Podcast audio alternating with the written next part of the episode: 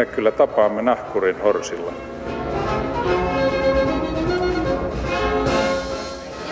Mä sanoin, että minä juon nyt kahvia. Arvoisat vesimiehet ja kalat, hyvät sukeltajat ja pinnalla surfaajat, vesipedot ja vesilinjalla olevat arvoisa koko vesikansa, tervetuloa meikäläisen maamekirjan pariin, jossa tänään tutkitaan kaiken elollisen tärkeintä raaka-ainetta, nimittäin vettä, tarkemmin suomalaista vettä. Studiossa vesilasin äärellä istuvat Suomen ympäristökeskuksen erikoistutkija Seppo Knuuttila. Huomenta, tervetuloa. Huomenta, kiitos ja Suomen luonnonsuojeluliiton, vaikea sana muuten, suojelupäällikkö Jouni Nissinen. Huomenta. Tervetuloa. Huomenta, kiitos kutsusta.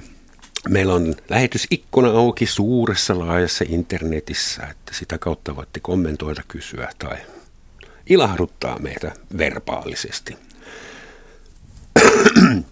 Tänään sattuu olemaan tai ei satu olemaan, vaan on maailman ympäristöpäivä. Hyvä sellainen meille kaikille – Seppo ja Jooni, millainen on teidän ammattillinen suhteeni veteen? Mitä, mitä te läträätte oikein veden kanssa? Seppo, aloitetaan susta. No siis mä olen konkreettisesti sen veden kanssa tekemisessä työtehtävieni takia ollut käytännössä koko työurani ajan. Mä koulutukseltani limnologi, joka tarkoittaa järvitiedettä tai järvitutkija. Mä oon aloittanut järvien tutkimuksessa Suomessa mutta nyt vajaa 15 vuotta mä oon ollut Itämeren kanssa tekemisissä. Mä oon siirtynyt siis vähän suolaisemman veden kanssa läträämiseen. Mm-hmm. Entäs sinä, luonnonsuojelu, luonnonsuojeluliiton suojelupäällikkö?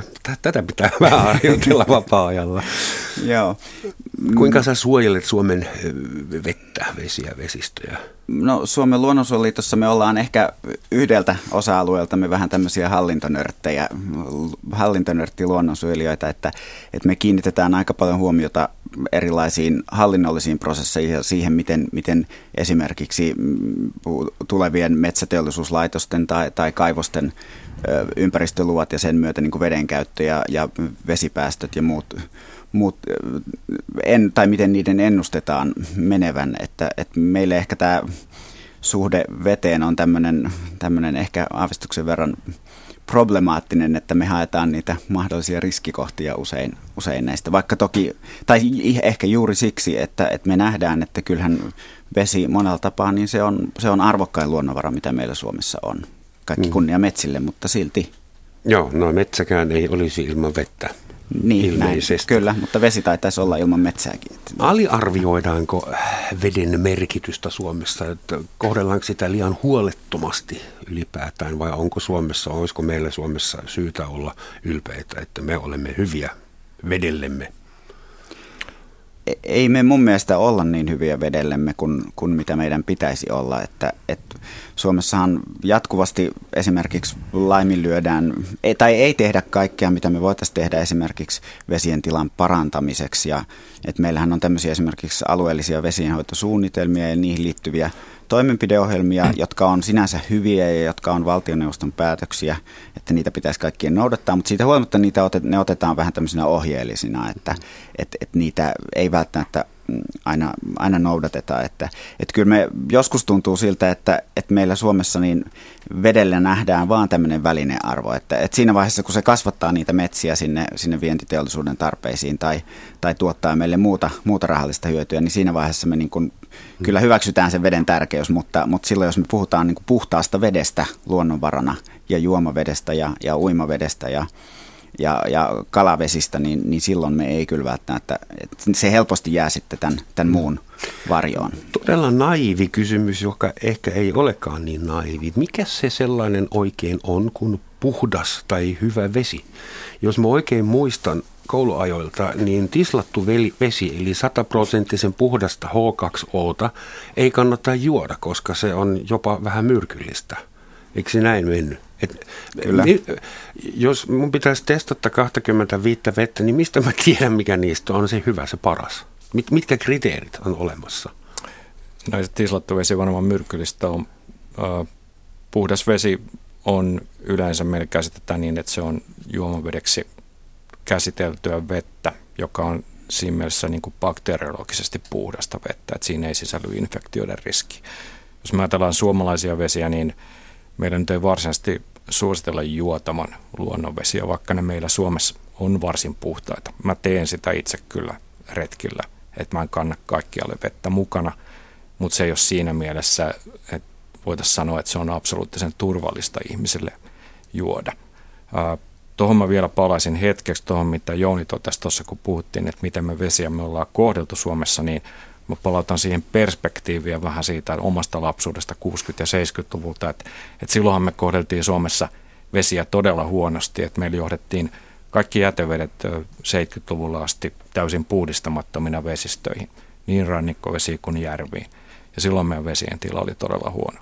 Se ei ole paras mahdollinen tänä päivänäkään, mutta se on parempi kuin 60- ja 70-luvulla. Huomattavasti parempi. Mikä aiheutti sen, sen herätyksen, sen laajan, sen paradigmavaihdon silloin?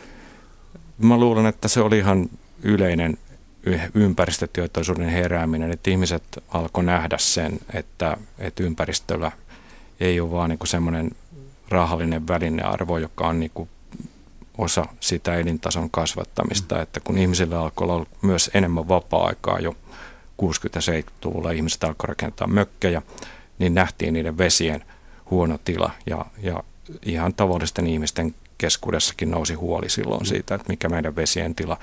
Nyt jos me ajatellaan esimerkiksi tänä päivänä meidän ä, Itämeren rannikolla meillä kesäaikaan munkin työnantaja Suomen ympäristökeskus viikoittain varoittaa sinilevien esiintymisestä, jos niitä esiintyy, niin, niin jos me ajatellaan mikä tilanne oli 50 vuotta sitten, niin silloin meillä oli uimarannoilla taulutettu uima, se vesi on uimakielossa sen takia, että se on niin bakteeripitosta ja se oli jatkuvaa. Silloin että, ei ollut sinilevää. No sanotaan, että sinilevää oli, mutta oli niin paljon isompia ongelmia, että sinilevään ei kiinnitetty huomiota. Sinilevän määrä on kyllä osittain mm. lisääntynyt, mutta että kun on isompia ongelmia, niin jotkut pienemmät jää silloin varjo. Suomesta puhutaan aina tuhansien järvien maana, ja toi virallinen luku on 187 888, jos minimipinta-alaa lasketaan. Yli 500 neliömetrin Joo. Mm. Järvi. Jollakin se on, on, jollakin on mennyt pari vuotta sen laskemiseen räknäämiseen. Mutta siis Suomi on siis melkein satojen tuhansien järvien maa. Että vähän puuttuu vielä, mutta Suomen kaikkien järvien kokonaistilavuus on arvioltaan noin 235 kuutiokilometriä. Ja koska mä olen itse Saksan suurimman järven rannalta, Bodenjärven rannalta kotoisin, mä huvin vuoksi katson paljon, kun siinä on vettä. Ja pelkästään siinä yhdessä Bodenjärvessä on 48 kuutiometrillä, kuutiokilometrillistä vettä, eli noin, mitä se nyt on, viides osa ää, kaikista Suomen järvistä – yhteenlasketusti. Eli siis onko se illuusio, että meillä on hirveästi vettä Suomessa, vaikka muille jakaa ja myydä? On, siinä mielessä se on illuusio juuri, että, että meidän järvipinta-ala on iso. Meillä on noin 10 prosenttia Suomen pinta-alasta on, on vettä, mutta Suomen järvet on matalia, niiden keskisyvyys on 6 metriä. Ja tuo kokonaistilavuus, jonka mainitsit, on aivan oikein. Ja jos me verrataan tätä esimerkiksi maapallon suurimpaan makean veden altaaseen, joka on Paikaljärvi, jossa on muistaakseni viidennes ei jäässä olevasta makeasta vedestä maapallolla, niin, niin Paikaljärven pinta-ala on suurin piirtein sama kuin Suomen kaikkien järvien pinta-ala, mutta, mutta Suomen järvien yhteistilavuus on noin yksi prosentti Paikaljärven tilavuudesta. Hmm, se on syvä ja pimeä vissiin. Hmm. Mä oon kuullut semmoisen vertauksen, että jos kaikki Suomen järvet kaadettaisiin laatokkaan, niin laatokka täyttyisi noin puolilleen, mutta, mutta se on, mä en ole tarkistanut se on, vielä, tästä. se on vielä vähemmän, se on noin neljännes laatokan okay, tilavuudesta. Että. Joku sanoi, että jos kaikki Suomen hanurit kerättäisiin ja laitettaisiin päivän tasajalle metrin väliin, niin se olisi tosi hyvä juttu. Okei, okay, takaisin veteen.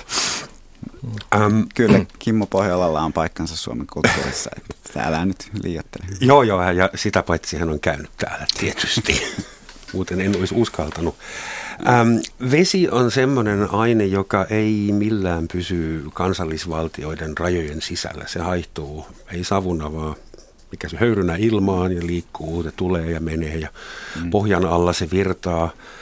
Suomen järvetkin jopa Itämeren vesi uusiutuu noin 30 vuoden välein. Suurin piirtein Eiks näin. Niin, jos Kyllä. Wikipedian voi, mm. voi uskoa, että kuinka, a, mitä kaikkea lasketaan suomalaiseksi vedeksi, meidän vedeksi, vesivarannoksemme, ja kuinka ää, vettä voi tehokkaasti valvoa, hallinnoida, pitää puhtaana ja hoitaa yhden valtion sisällä. Kuinka paljon No sanotaan, että me tietenkin me katsotaan omiksi vesiksi ne vedet, jotka on meidän, meidän rajojen sisällä, mutta siinäkin tulee sitten ensimmäisen äh, kerran vastaan kansainväliset kysymykset, kun puhutaan vesistä, jotka virtaa toisen valtion alueelle. Että otetaan esimerkiksi meidän Saimaan vesistö, joka virtaa sitten Vuoksen kautta Venäjän puolelle ja laskee laatokkaa ja, ja näiden vesien tilaa ja, ja käsittelyä esimerkiksi ö, sähkövoiman tuotantoon, niin näistä joudutaan sitten neuvottelemaan naapurivaltioiden kanssa. Siis Ihan samalla lailla rajavesistöön. niin kuin- Jokaisesta purosta ja virrasta ja joesta, joka menee ulkomaille, on neuvoteltava naapurivaltion Joo, meillä on kanssa. itse asiassa meillä on kaikkien meidän rajanaapurien kanssa meillä on rajavesikomissiot, jotka käsittelee rajavesistöihin tai toisen valtion alueelta toisen valtion alueelle virtaavien vesien tilaa ja käsittelyä. Okei, tämä oli uutinen. Mutta mun mielestä tuossa, tuohon liittyy myös se toinen asia, joka on ehkä tämmöinen yksittäisen ihmisen kannalta tärkeämpi, että, että just niin kuin sä sanoit, niin vesihän virtaa ja, ja kulkee valtiosta toiseen mereen, sieltä haihtuu takaisin ylös ja sataa alas. Että, että aika iso osa niistä aineista, jotka me jossain tämän vedenkierron vaiheessa pannaan sinne veteen, niin ne on siinä olemassa aika pitkään. Et toki vesi hiljalleen puhdistuu ja esimerkiksi kun sitä valuu maakerrosten läpi pohjaveteen, niin se siinä matkan varrella niitä haittaa, niitä jää sinne maahan. Mutta, että, mutta että se on niin sellainen asia, mitä ei ehkä, ehkä niin aina muisteta ajatella, että, että, että kun me yritetään miettiä sitä, sitä veden puhtaana pitämistä, niin, niin siinä se on vähän semmoinen kaikki vaikuttaa kaikkeen systeemi kanssa. Että Se tulee takaisin. se tulee takaisin, että, se tulee, niin että jos me kakataan Niin. niin. siihen veteen, niin se pahimmillaan on sitten meidän lautasella myöhemmin, että Niin, niiden joku kalojen kautta. että, että joo. Saksassa, jos otat kulauksen vettä, se on käynyt tilastollisesti, mä muistan viiden tai seitsemän muun ihmisen äh, ruoansulatusvärkissä jo, ja, ja sen takia mä en usko homeopatiaan, koska jos joku väittää, että vedellä on muisti, niin mä en voi sitä juoda enää. Tähän- Mikä on tällä hetkellä, anteeksi, Niin, Tuli tähän liittyen niin tuli semmoinen sanonta mieleen, että mä mainitsin tuossa alussa, että mä oon, mä oon Kotkasta kotosi, jossa Kymijoen varrella asuessani, niin totesin juuri sen, että meillä juomavesi mun lapsuudessa tehtiin Kymijoista, joka oli jo viemäri ja se vesi oli, oli käytetty jo, se oli kiertänyt monen vessan kautta siellä ylävirrassa, että siellä oli semmoinen sanonta tai ilkeily, että kouvolalaisille sanottiin, että muistakaa vetää vessa, että kotkalaiset saa juomavettä. Pystyykö mitä tahansa litkua puhdistamaan juomavedeksi vai onko joku raja, jo- jossa, vai onko nykyteknologialla mahdollista tehdä Kyllä, käytännössä on, että et, et kyllä hyvä esimerkki siitä on, on tutkimusasema tavaruudessa, jossa, jonne ei voi viedä vettä mukaan. Eli, Paitsi Kaik- sisällä, ruumassa, sisällä. mutta siis kaikki vesi on periaatteessa puhdistettava uudelleen, mm-hmm. niin kuin esimerkiksi virtsasta tehdään Myös, uudelleen. myös myrkyt saadaan pois, koska bakteerit on yksi asia, ne voidaan tappaa, mutta kuinka vedestä saa pois nanopartikkeleita, josta puhutaan paljon. Et mikä on Suomen vesistön pahin ongelma tällä hetkellä? Mikä siinä on, mikä ei pitäisi olla? Kyllä, ehkä Suomen vesistä kun puhutaan, niin, niin aika moni tiedostaa sen, että, että ravinteita meillä valuu edelleen tosi tasaisesti. Et, et yksi semmoinen niin kuin hitaasti näkyvä yleisongelma on semmoinen, mitä, mistä joku on käyttänyt ainakin sanaa nuhjaantuminen. Eli, eli meidän vesistöihin hiljalleen, että me ollaan saatu tämmöistä pistemäistä esimerkiksi kaupunkien jätevesien puhdistus suhteellisen hyvin, hyvin hallintaan, mutta, mutta samaan aikaan meillä valuu maataloudesta, kaikista ympäristönsuojelutoimista huolimatta ravinteita veteen ja, ja metsätaloudesta ja soilta. Ja ei ainoastaan ravinteita, vaan myös tämmöistä kiintoaineista, eli, eli hienon hienoja maa, maahippusia, jotka, jotka tavallaan muodostaa sitten semmoisen ongelman, että, että vaikka niinku ravinteita jollain niin kuin Littoisten järven tapauksessa jollain kemikaalilla sieltä saataisiin pois, niin nämä, nämä maapartikkelit sitten on, on vaikeampi asia, koska tai ne tietenkin saa suodattamalla pois, mutta, että, mutta kun niitä jatkuvasti päätyy meidän vesiin, niin, niin se on aikamoinen suodatusoperaatio, jos me ruvetaan niitä kaikkia sieltä. Joo, niin nyt sä mainitsit Littoistenjärven. Äh, oliko tämä maaginen kirkastusoperaatio teidän mielestä, oliko se hyvä idea ja oliko se onnistunut operaatio? Nythän se on kuulemma sameutunut takaisin umpeen ainakin osittain, mutta oliko tämä toimenpide järkevä teidän mielestä? No mun mielestä tämä on aika äärimmäinen toimenpide. Että yleensä me, jos vesien suolesta puhutaan ja pyritään saamaan vesistöjen tilaa paremmaksi, niin se ensimmäiset toimenpiteet täytyy tehdä siellä valuma-alueella ja pyrkiä vaikuttaa niihin toimintoihin, jotka vaikuttaa sen veden laatuun. Tämä Littoistenjärven tapauksessa sanottiin, että siellä oli tehty suurin piirtein ne toimenpiteet, joita pystyttiin vedenlaadun hyväksi tekee valuma-alueella ja oli kokeiltu monia keinoja ja sitten todettiin, että, että kemikaalikäsittely on ikään kuin viimeinen keino ja mä näkisin semmoisessa tilanteessa, jos, jos tällä järvellä ei ole tavallaan semmoista merkitystä, että sen ekosysteemin radikaali muuttaminen vaikuttaisi ää, laajasti ää, tai merkittävällä tavalla tämän, tämän veden käyttöön, niin mä puolustan tätä niin kuin kokeiluna. Jos järvellä on merkittävä virkistyskäyttöarvo, niin, niin en mä vastusta silloin mm. tämmöistä kokeilua, mutta tästä ei tule tietenkään koskaan tulemaan semmoista niin kuin rutiinitoimenpidettä Suomen rehevöityneiden järvien Maailmassa on paljon yli rehevöityneitä järviä ja, ja jos suomalainen metsäosaaminen kelpaa kaikilla mantereilla, niin ehkä suomalainen vesiosaaminenkin jossain vaiheessa, että we're from Finland, let's, let us clean your lake. Niin, hirveät kemikaalitankit mukana sitten. Et kyllä niin luonnonsuojeliitossa me ollaan aika, tai että meidän mielestä toi on, on sillä lailla väärin, että, että lähtö, kun, kun nyt vielä lukee sitä, miten paljon kiinnostusta tämä on herättänyt sitten muissa kunnissa, että, että hei, kipataan mekin tänne tonnikaupalla kemikaaleja, niin me saadaan tämä meidänkin oma, oma vesi kuntoon, niin, niin se ei tietenkään saa olla niin kuin semmoinen business as usual toi, tapahtuma, että, että me eletään kuin pellossa ja, ja liataan meidän järviä ja, ja sitten me vaan aina niin kipataan sinne uutta kemikaalia joukkoon, että, että saadaan se taas kirkkaaksi ja, ja sitten eletään niin kuin ennenkin. Että, että se on niin kuin periaatteellisella tasolla se on, se on aika, aika ongelmallista tämä, vaikka, vaikka toki ehkä, niin kuin Seppo sanoi, niin jossain jonkun Littoisten järven tapauksessa, niin se on on kieltämättä ehkä tämmöinen mielenkiintoinen kokeilu, että katsoo, hyvin, miten hyvin se... harvassa järvessä se ylipäätänsä toimii, että se voi toimia mm. ainoastaan tämmöisessä järvessä, johon hirveän paljon valumavesiä ei tule, koska, koska ne valuma-alueet, valumavedet, jotka järviin tulee, ne ratkaisee sitten sen mm. veden laadun, että mm tämä on poikkeustapaus, tämmöinen Littostajärvi, jossa tätä ylipäätänsä voidaan kokeilla. Ainakin saatiin kerrankin Suomesta ihan trooppisen näköinen valokuva, joka levisi ympäri maailmaa. Että ehkä se ottaa nyt turismia tänä vetisenä kesänä. Ää, kuka tai keitä ovat Suomen veden suurimmat käyttäjät, kuluttajat? Todennäköisesti yksityiset ihmiset, tulevat vasta siellä 5-6 metsäteollisuuden, maatalouden jälkeen vai kuvittelenko mä vain, että mitä Suomen vesillä tehdään ja kuka tekee? Jäädytetään voimaloita? Niin, kyllä se siis teollinen käyttö, nämä toiminnat, jotka mainitsit, on, on määrällisesti suuria. Että meillä on niin pieni väkimäärä Suomessa suhteessa käytettävissä oleviin vesivaroihin, makea veteen, pintavesiin ja pohjavesiin, että, että se yksityisten ihmisten – käyttö on varsin marginaalinen. Että, että se ei ole sillä tavalla kriittinen tekijä ja meillähän ei maataloudessakaan sitä vettä jouduta käyttämään kasteluun niin kuin kuivilla alueilla. Että meillä on vettä aina se hoituu ihan itsestään että, Suomessa. Et, et toisin on, on sitten kuivemmilla ja kuumemmilla leveysasteilla.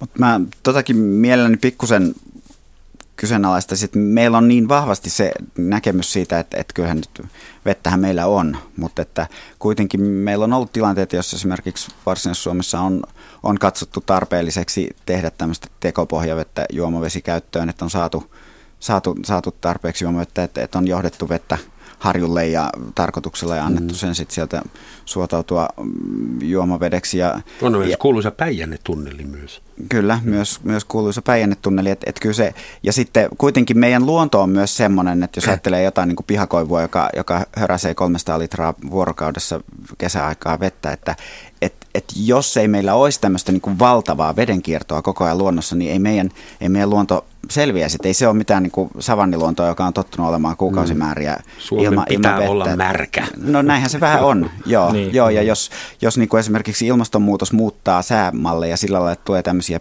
pidempiä kuivuuskausia, niin, niin kyllä meidän, meidän vihreä luonto on, on aikamoissa ongelmissa sitten. Toi mitä, mitä mä sanoin, niin riippuu niin viittaus liittyy veden määrään, että se määrä, määrällisesti vesi ei Suomessa ole niin kuin rajoittava tekijä mihinkään käyttötarkoitukseen, mm. mutta esimerkiksi toi, mitä mainitsit siitä, että, että on jouduttu tekemään pohjavettä, niin sehän liittyy sitten veden laatuun.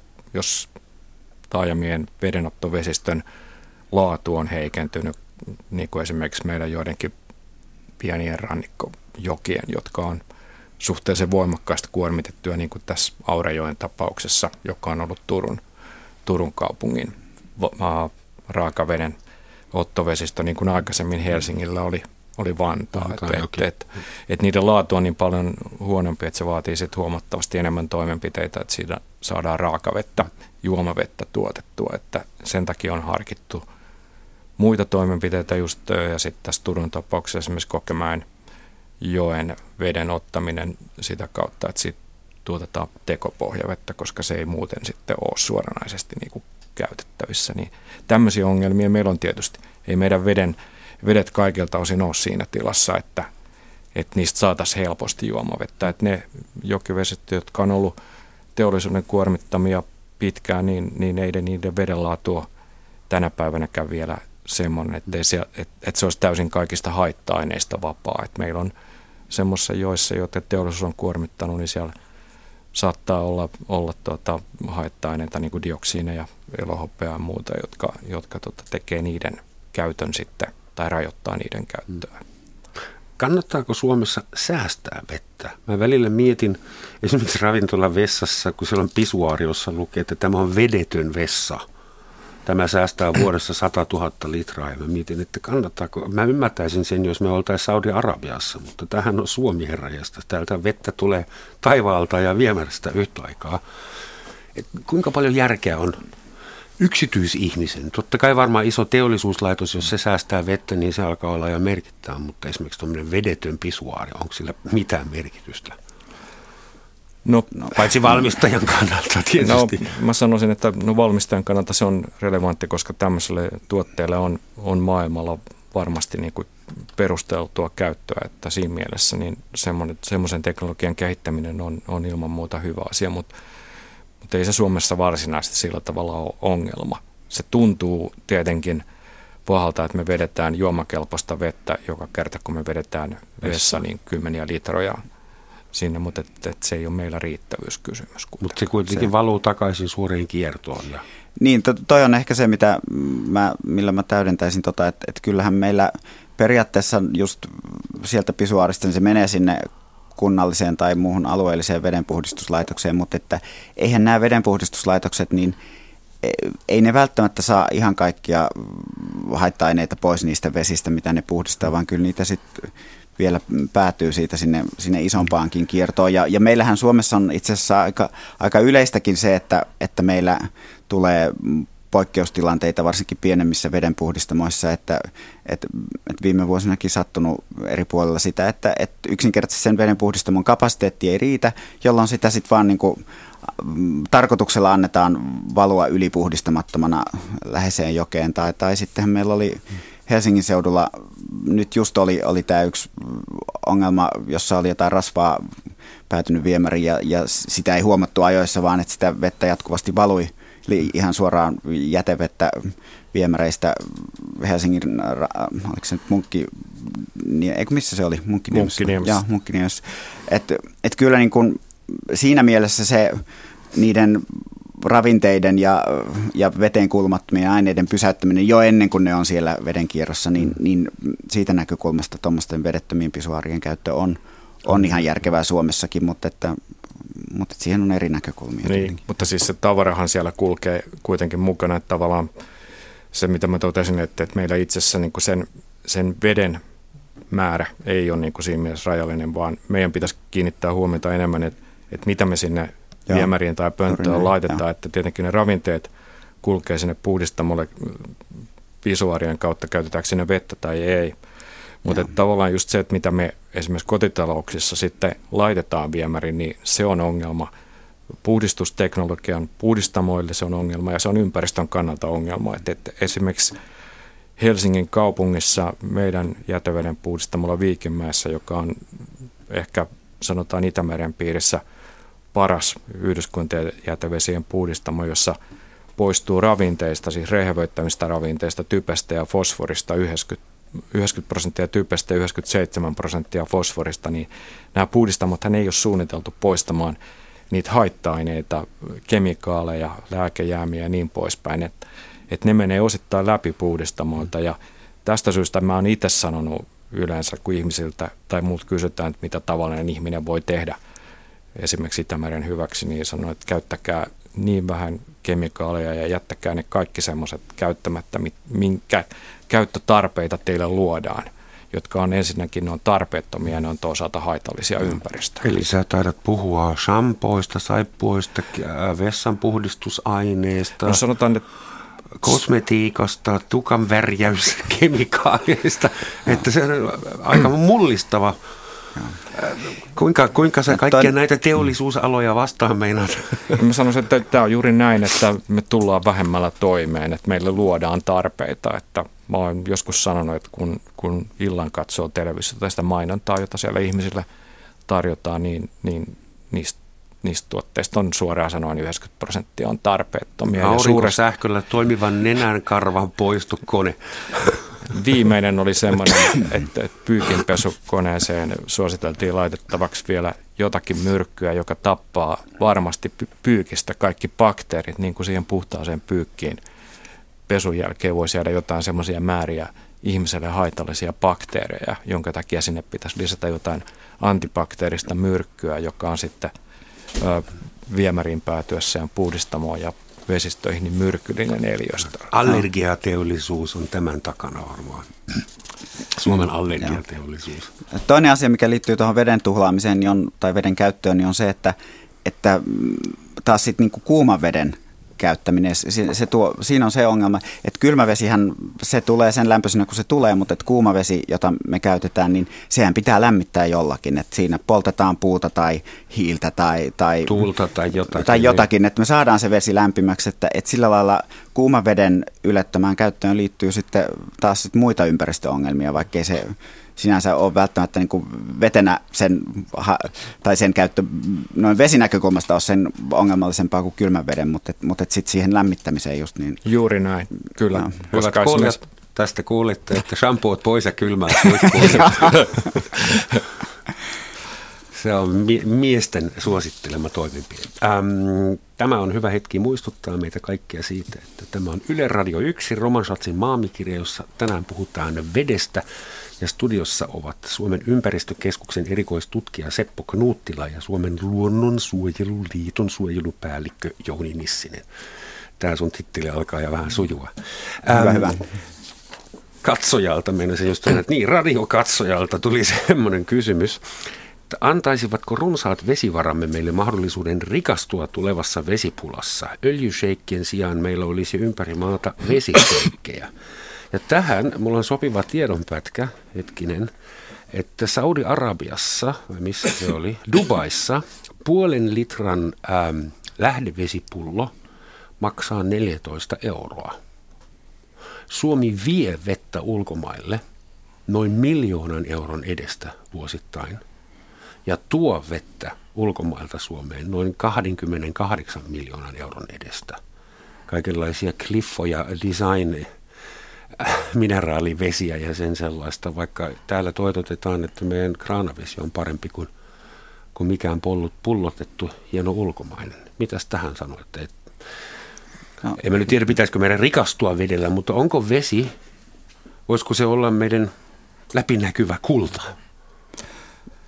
No siis onhan meillä tähän liittyvää teollisuutta. Se on varmaan kasvussa sitä myöten, kun maapallolla tulee, tulee pulaa juomavedestä, mutta semmoista kehitystä mä nyt en ainakaan henkilökohtaisesti toivo, että, että meillä niin kuin vesivarat joutuisi tavallaan niin kuin liiketoiminnan piiriin sillä tavalla, että ne tulisi yksityistettyä ja, ja tavallisten ihmisten, meille kaikille suomalaisille kuuluva kansallisomaisuus siirtyisi niin kuin liiketoiminnan piiriin.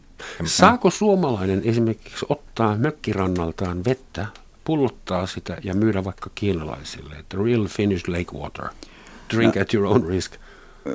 Ei ihan sellaisena, että kyllähän tota, sitten kun puhutaan kaupallisesta käytöstä, niin siihen tarvitaan, tarvitaan tietyt luvat. Että, mutta et, tavallaan kyllä toki sillä lailla, että kyllähän Suomessa tämä vesivarojen hallinta-ajattelu lähtee siitä, että ne kuuluu kaikille. Ja lainsäädäntö niin lähtee siitä, että, että vedet on, on tämmöinen määrittelemätön yhteisomaisuus, jota sitten silloin kun sitä halutaan enemmän käyttää, niin sitä sitten erilaisilla luvilla, luvilla säädellä ja katsotaan, että sitä, se tehdään asianmukaisesti. Mutta että, että sinänsä toi, mitä sanoit aikaisemmin tuosta tuosta mm, suhteesta, että, että Suomesta viedään miljoonalla eurolla vettä ja tuodaan 28 miljoonalla, niin, niin onhan se pähkähullua. Ja se kertoo myös osittain siitä, että me suomalaiset ei edelleenkään ole kauhean hyviä markkinoijia, että, että ulkomaiset vesifirmat osaa meille myydä vettä paljon paremmin kuin mitä me osataan viedä, myydä ulkomaille, mutta että, mutta et sitten toki, jos sitä ruvetaan niin kuin laajamittaisesti viemään esimerkiksi pullotettuna lähdevetenä, niin, niin eihän se kaiken kaikkiaan ole niin kuin maapallon ja ympäristön kannalta hyvä asia, että me, me pakataan vettä pienissä määrissä muovipulloihin. Ja, ja, ja, sitten, tai oli, vaikka ne olisi lasipullojakin, niin ei sekään niin hirveän hyvä idea ole, mutta, että, mutta et, et pakataan vettä erillispaketteihin ja sitten rahdataan sitä pitkin maailman meriä fossiilipolttoaineilla paikasta. se ja laitetaan pakettiin. Niin, kyllähän tämmöistä on esitetty. Siihenkin menee energiaa. Ouch, toi, toi perpetuum mobile, se ei vaan mennä. Kyllähän semmoista on ehdotettu jo, jonkun näiden kuivien maiden vesipulaan, että, että otetaan tuolta Pohjoisnevalta joku jäävuori ja isketään siihen äh, hinausköydet kiinni ja kiskotaan se kokonaisena jonnekin, jonnekin Lähi-Itään. Niin Enää siinä... ei vissiin tarvitse, koska he, nehän irto ihan itsestään nuo jäävuoret ja alkaa Joo, kellua. pitää vaan vähän suunnata oikein. Ne sulaa ennen kuin ne pääsee perille. Toinen äh, mielenkiintoinen, joskin vähän tuommoinen dystooppinen kuuntelijakysymys, että varmaan pian tulee joku ylikansallinen jätti, joka ostaa Suomen pohjavedet. Sitten taas ollaan ihmeissään, miten tässä näin kävi. Onko semmoinen skenaario edes teoriassa mahdollinen, että joku, voiko niin vesialalle syntyä tuommoisia niin kuin öljyalalla on, jo. on. On se teoriassa mahdollinen, mutta että, siis, että se vaatii kyllä sitten että monissa maissahan on isoja alueita vedestä yksityistetty, mutta että nykylainsäädännön mukaan se ei Suomessa ole. Eli Suomen ve- ve- vesivarannot kuuluvat kaikille. Kyllä. Kaikille kenelle? Suomen kansalaisille, Suomen kansalaisille. Suomessa ja. asuville laillisesti. No, jos ne käyttää kraadavettä, niin kyllä, heillekin, joo. Okay. Kyllä, Hotelli, et siis, hotellivieraille myös. Kyllä, joo. Saavat käydä joo, et ei, me, ei turisteille toistaiseksi ole annettu mitään vesiveroa rajalla, että kyllä se ihan samat oikeudet sen suhteen kuuluu. Joo, mutta tosiaan niin maailmalla siitä on esimerkkejä, että, että, että, että pohjavesivaroja on myyty monikansallisille yhtiöille ja siitä on syntynyt paikallisia kriisejä ainakin siitä, että paikalliset ihmiset on katsonut, että heidän vesi viedään. Mm. No, nyt on vastattu myös automaattisesti ja yhden kuulijan kysymykseen, joka oli huolissaan, että ovatko Suomen vedet Suomen omaisuutta vai EUn vai koko maailman omaisuutta. Lain edessä on Suomen omaisuutta, mutta fysikaalisessa mielessä haihtuvat ja liikkuvat ihan, ihan minne sattuu. Yksi kuuntelija viimeinen kommentti vielä on näreessään siitä, että se on väärin, että ihmisiä pakotetaan liittymään jätevesiosuuskuntiin ja niiden paineviemäreihin.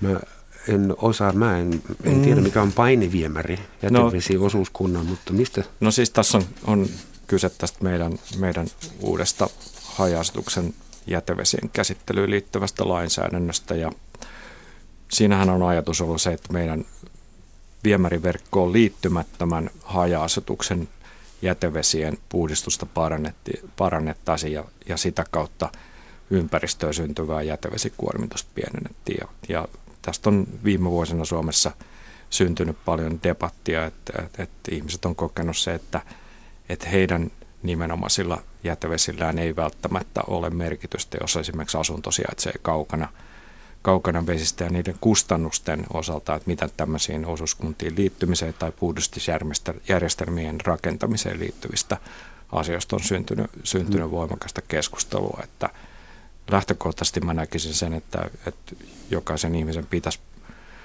siinä määrin kantaa huolta omista jätöksistään, että niiden käsittelyt toteutettaisiin parhaalla mahdollisella tavalla, mutta että tästä siinä on kysymys tässä kuulijan kysymyksessä. Mm. Aina tulee hankaluuksia, kun on tieosuuskunta tai vesiosuuskunta tai tuuliosuuskunta. Niin mutta mä näkisin kuitenkin, että se osuuskuntaan liittyminen on mun käsityksen mukaan edullisempi vaihtoehto kuin sen, että yksittäinen ihminen joutuisi itse henkilökohtaisesti kalliisiin investointeihin omalla tontillaan.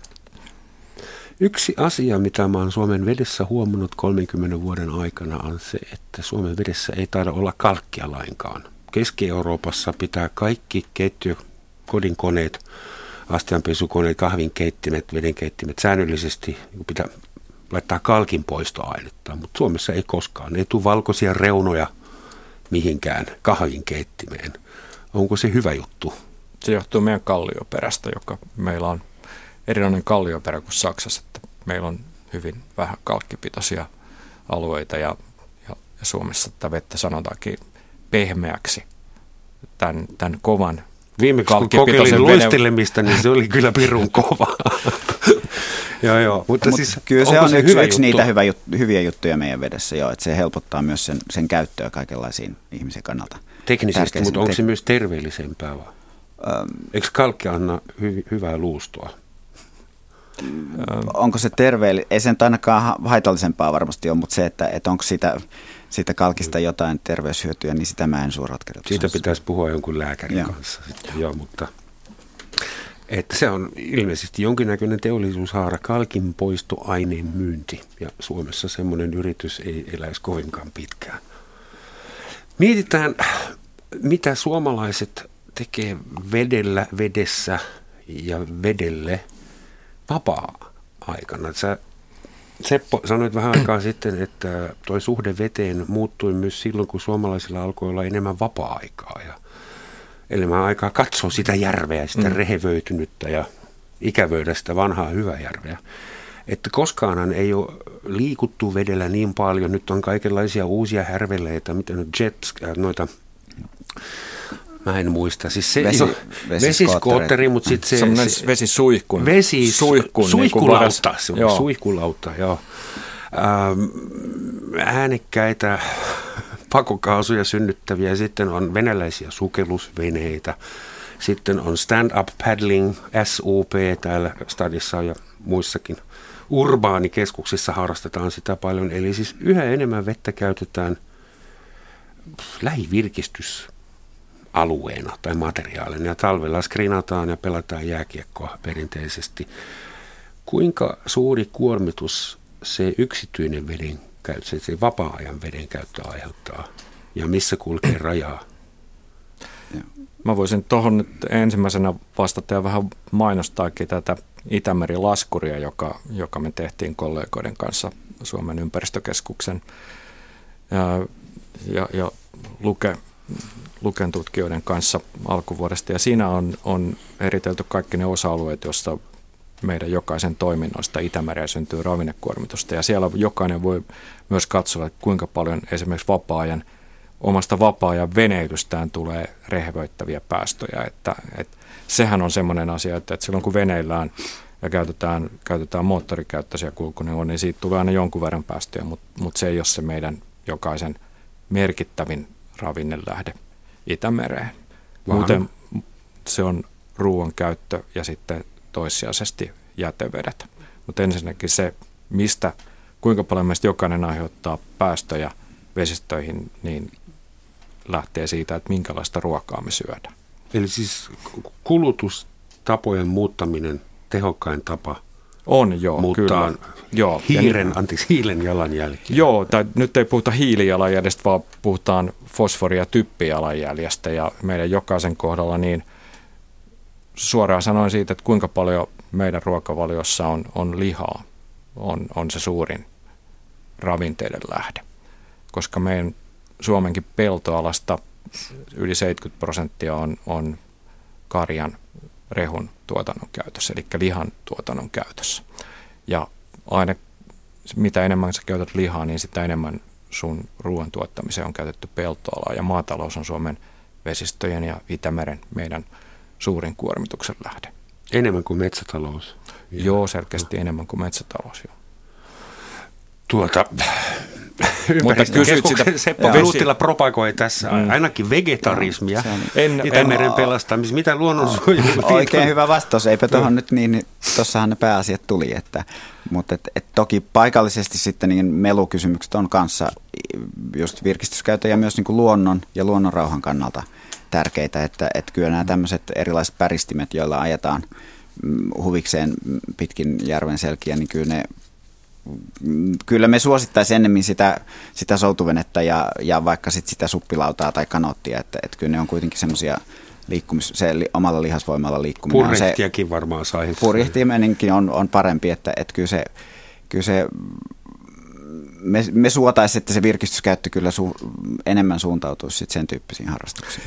Sen verran palaa vielä tähän ravintokysymykseen, että tosiaan niin kuin välttämättä jokaisen tarvitse syhtyä vegetaristiksi, mutta että miten tämä meidän ruoankäyttö ja sitten meidän, meidän vesien tila niin kuin niveltyy toisinsa se, että, että mehän voitaisiin käyttää huomattavan paljon enemmän kalaa ruokavaliossa, mutta että esimerkiksi meidän suurin kalaresurssi on, on silakka ja kilohaili, joka tulee Itämerestä ja, ja niiden käyttöähän on terveysviranomaiset taas rajoittanut sen takia, että että silakassa rasvasena kalana on, on, on dioksiinia isossa silakassa, yli 17 senttimetrin silakassa niin paljon, että, että sille on annettu suositus, että hedelmällisessä iässä olevat ei söisi sitä enemmän kuin 1-2 kertaa kuukaudessa.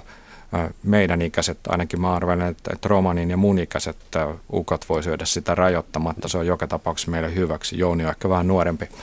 Mutta tavallaan me ollaan itse aiheutettu tämä Itämeren saastumisongelma, joka sitten tulee niin kuin kalan kautta meidän lautaselle. Mm. Ja se on edelleen relevantti asia. Että me voitaisiin hyvin paljon enemmän syödä terveellistä kalaa, jos me oltaisiin pidetty parempaa huolta vesistöistä. Itämeren pohjassa makaa ei satoja, vaan tuhansia laivahylkyjä, joiden lastina on ollut eri vuosisatoina ties mitä.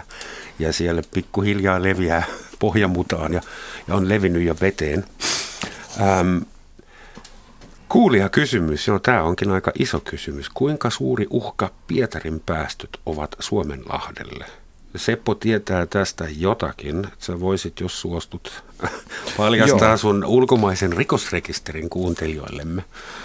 No, sitä pitäisi kysyä sieltä ulkomaisesta rekistereistä, mutta Pietarin kaupungin jätevesiremontti oli valtava urakka, joka toteutettiin vuosina 2005-2012.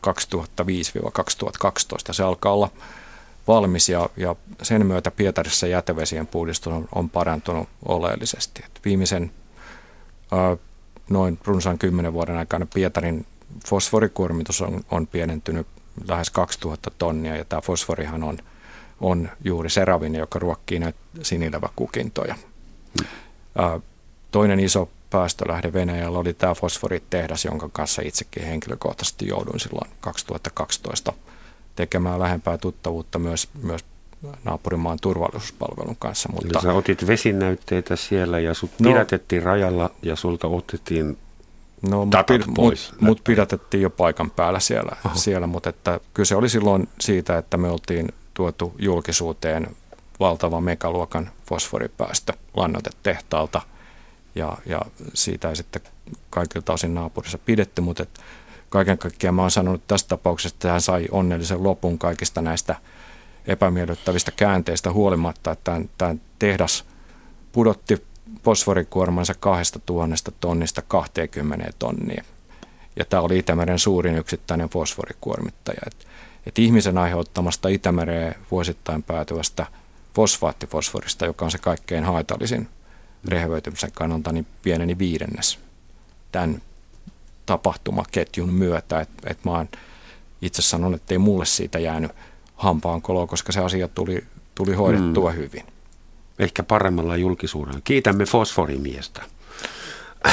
Mietin just millainen superhero asuu fosforimiehellä olisi. Varmaan loistaisi pimeässä. Iso, iso P-paidassa. Iso P-paidassa, joo. Joo.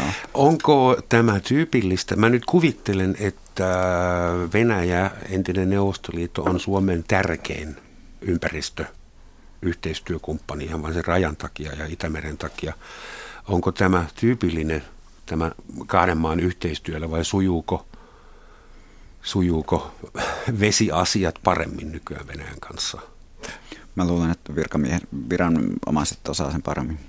Niin, mä sanoisin sen, että, että meillä Itämeren piirissä, jos me ajatellaan Itämeren tilaa, niin kuin tärkein yhteistyöfoorumi on Itämeren suojelukomissio, eli, eli HELCOM, jossa, jossa kaikki rantavaltiot on Venäjän mukaan lukien jäseninä. Tämän piirissä tehdään, tehdään tärkeää yhteistyötä. Sitten meillä on kahdenvälistä yhteistyötä Venäjän kanssa, mikä on ollut, ollut merkittävää esimerkiksi just tämän Pietarin jäteveden puhdistuksen parantamisen osalta.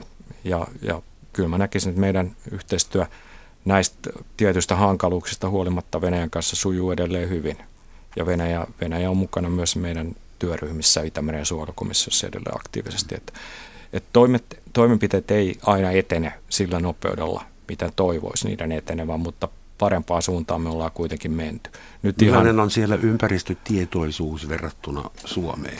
No tässä me palataan tavallaan just siihen, mistä me keskusteltiin aikaisemmin, että silloin kun, kun ihmisillä alkaa olemaan enemmän vapaa-aikaa ja viettää vesien rannalla, niin yleensä tavalliset ihmiset ryhtyy kiinnittämään siihen huomiota. Ja tämä tulee niissä kyselytutkimuksissa ilmi, jota on tehty, että suomalaiset ja ruotsalaiset kantaa eniten, eniten huolta Itämeren tilasta. Meillä on toki sitä rantaakin kaikkein eniten, mutta että Venäjällä se on vasta tulossa se, että, että, että tavallisten ihmisten ja kansalaisyhteiskunnan kautta tulisi se huoli ympäristön tilasta ja se paine sitten – paikallisia viranomaisia ja poliittisia päättäjiä kohtaan. Mutta kuitenkin toi on tosi tärkeää, mutta että kannattaa kuitenkin muistaa se, että, että meillä tämmöinen sisävesistä lähtevä hajakuormitus, joka tulee myös niin kuin metsä, voimaperäisestä metsätaloudesta ja metsien lannottamisesta, jota nyt vielä suunnitellaan lisättävän, ja, ja soiden tur, turvetuotannosta ja, ja, ja maataloudesta, ja sieltä se valuu rannikolle, niin kyllä niin kuin meidän rannikolla edelleen tällä, täällä kotimaisellakin kuormituksella on, on aika, aika iso osansa, että et, et toi on hienoa, mitä, mitä Pietarin päästöjen eteen on saatu tehtyä, mutta, et, mutta et, se on yksi osa, osa sitä meidän rannikkoa, että et sitten just erityisesti länsirannikolla, niin kyllä siellä on sitten sitä kotimaista päästölähdettä edelleen. Ja mä palautan tämän, tämä on tärkeä aihe, mä palautan sen isompaan viitekehykseen vielä niin kuin ilmastonmuutokseen, joka tulee uhkaamaan myös meidän, meidän sisävesistöjen tilaa sitä kautta, että tuossa aikaisemmin jo Jouni mainitsi tämän, tämän niin kuin tietyn nuhjaantumisen ja me puhutaan järvien tummumisesta – mikä johtuu siitä, että yhä enemmän järviin kulkeutuu tämmöisiä humusaineita. Mm. Turvetuotanto on yksi lähde, metsätalous, metsien ojittaminen. Vaikuttaako se heijastamiseen? Se vaikuttaa siihen koko järven ekosysteemiin, eli siihen valon määrään, joka kulkeutuu sinne järveen. Se vaikuttaa koko sen järven ravintoketjuun, plankton lajistoon. Ja nyt ihan hiljattain viime vuonna todettiin tutkimuksessa, että tämmöisissä tummuvissa järvissä ravintoketju on semmoinen, että, että kalaan kertyy huomattavasti vähemmän ihmisille terveellisiä näitä omega-rasvahappoja.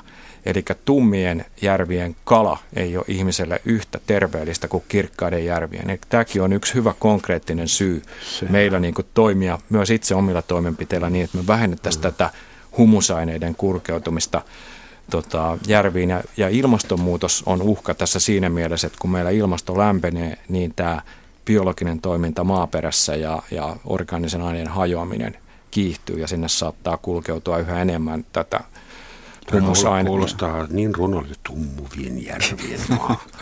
Joo, ja samaan aikaan me ollaan vielä pahentamassa sitä tilannetta osittain, että, että talvivaaran, esimerkiksi talvivaaran kaivoksen jätevesipäästöistä on, on paljon puhuttu, mutta että samaan aikaan tämän biotalouden huumassa niin me suunnitellaan uusia, uusia metsäteollisuusyksiköitä Suomeen, joissa ihan luvan kanssa se lupa päästää vesiin, vesiin esimerkiksi fosfaattipitoisia jätevesiä, niin, niin se on, ne määrät on, on jopa isompia kuin mitä talvivaarassa on, on päässyt, vesistöihin näiden onnettomuuksien kautta ja, ja me ollaan sitten luvit antamassa lupaa ihan, ihan laillisesti uusille tehtaille päästää. Et, et vaikka ne uusien tehtaiden jätevesipäästöt on, on hyvin pieniä, ehkä sadasosa tai allekin siitä, mitä ne oli tosiaan silloin kultaisilla 60- ja 70-luvulla, mm. niin, niin siitä huolimatta se ravinnekuormitus myös niin kuin pistemäisistä lähteistä Suomessa on edelleen semmoinen yksi, yksi huoli, joka vaikuttaa siihen vesien tilaa huonontavasti. Et, et meillä oli pitkään se tilanne, että, että tosiaan vesien tila hiljalleen parani,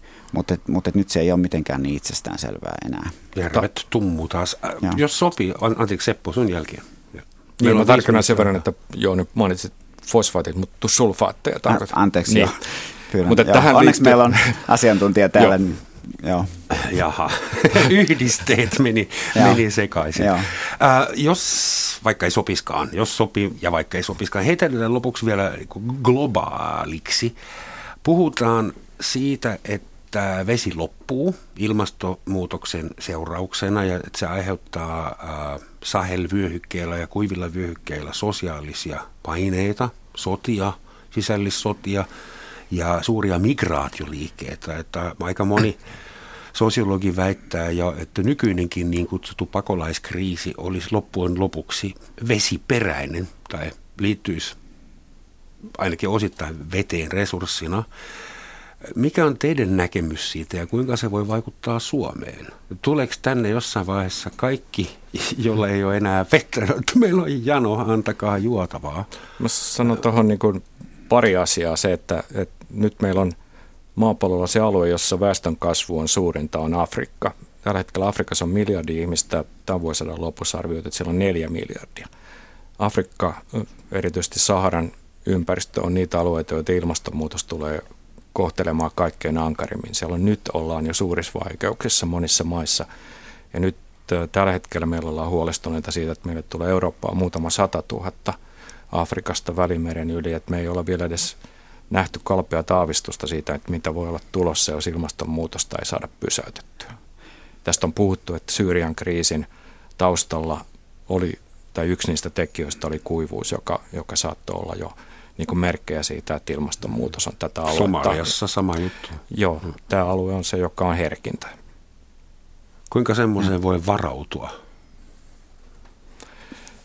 Päästöjen pienentäminen on tietysti se avainasia, että, että nyt nämä viime viikolla tullut viesti USAsta, että USA jää Pariisin ilmastosopimuksen ulkopuolelle, niin ei todellakaan ole hyvä viesti, jos me ajatellaan niin kuin planeetan tulevaisuutta ja näitä potentiaalisia kriisejä, jotka liittyy ilmaston lämpenemiseen ja kuivumiseen ja, ja vesipulaan sitä kautta. Jaa, eikä tästä saa mitään positiivisia skenaarioita nyt. Ei tule loppu, loppukevennystä, tai tulee kohta. Suuret Joo. kiitokset Jouni Nissinen ja Seppo Knuuttila. Kiitos. Kiitos. Ja kaikki, jotka kuuntelette meitä, että muistakaa juoda paljon vettä, se on hyvin tärkeää. Itsekin koostutte lähes kokonaan vedestä, suomalaisetkin. Ja sitten semmoinen pieni varoitus, en tiedä, että ollaanko luonnonsuojelu piireissä ja ympäristökeskuksessa tietoisia siitä, että Suomen kaikista vesistöistä on löytynyt hälyttäviä määriä divetymonoksidia – Joten jos olette sillä aineelle allergisia, niin älkää enää juoko sitä vettä. Ja muistakaa, veden päällä, veden sisällä ja veden äärellä pitää liikkua varovasti. Und tschüss.